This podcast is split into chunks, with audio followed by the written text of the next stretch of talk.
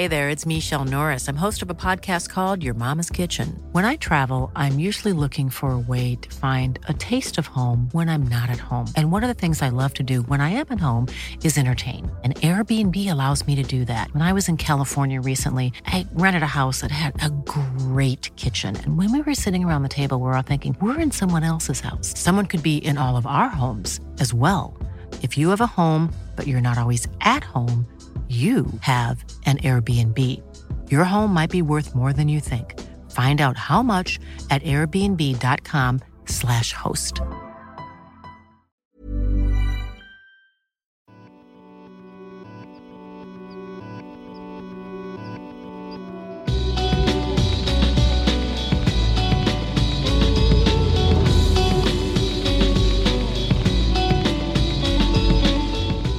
Welcome to Terra Incognita, the adventure podcast.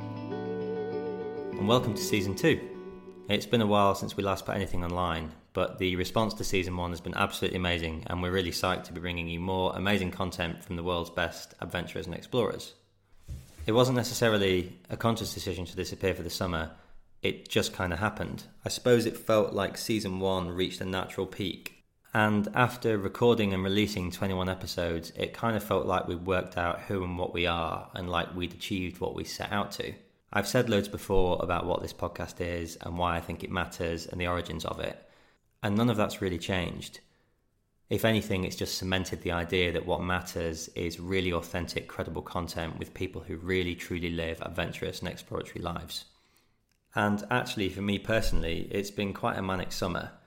I've been all over the place. Um, I went to Svalbard with Martin Hartley and spent three days on a tall ship and the rest of it wandering around on glaciers in the Arctic.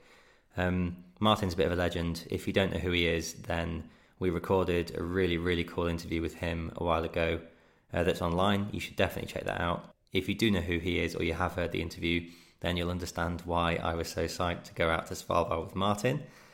Uh, he's a bit of a hero of mine. And then I spent two weeks on Owey Island uh, filming rock climbing for a film we'll be releasing in the spring next year. That was a wonderful trip in itself. I spent um, the daylight hours dangling off skinny ropes, filming hard new route climbing above the sea, and the evenings uh, sipping whiskey and playing guitar by a campfire with a load of Irish climbers.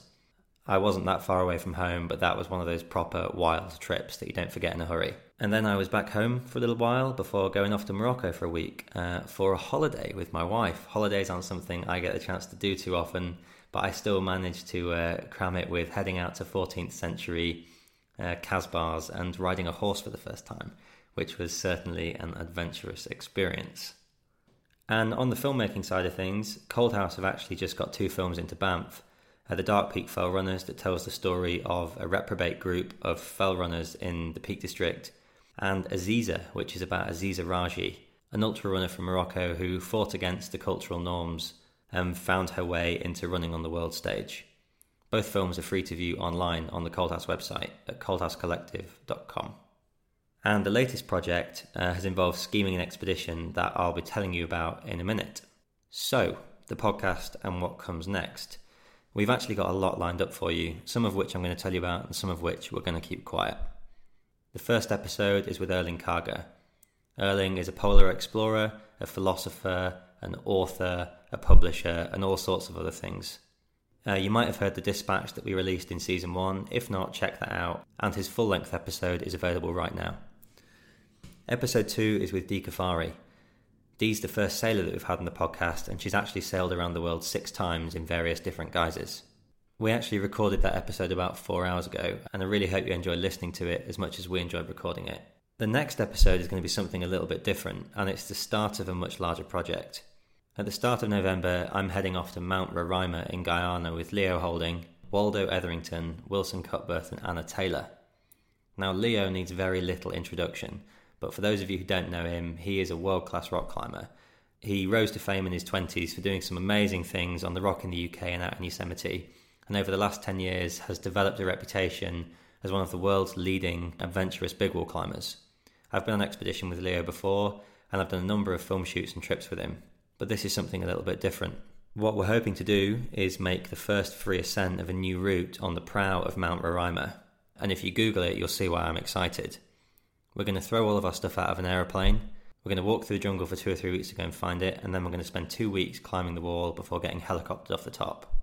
And as is usually my job, I'm going to be there to film and photograph it. But what we're intending to do is to release a series of podcasts whilst we're there. Expedition dispatches, if you will.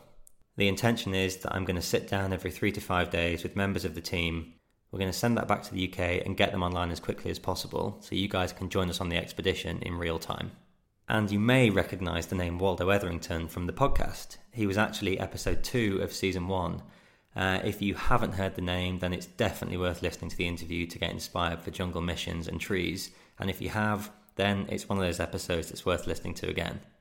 So that expedition is going to be taking up a lot of my time um, for the remainder of the year.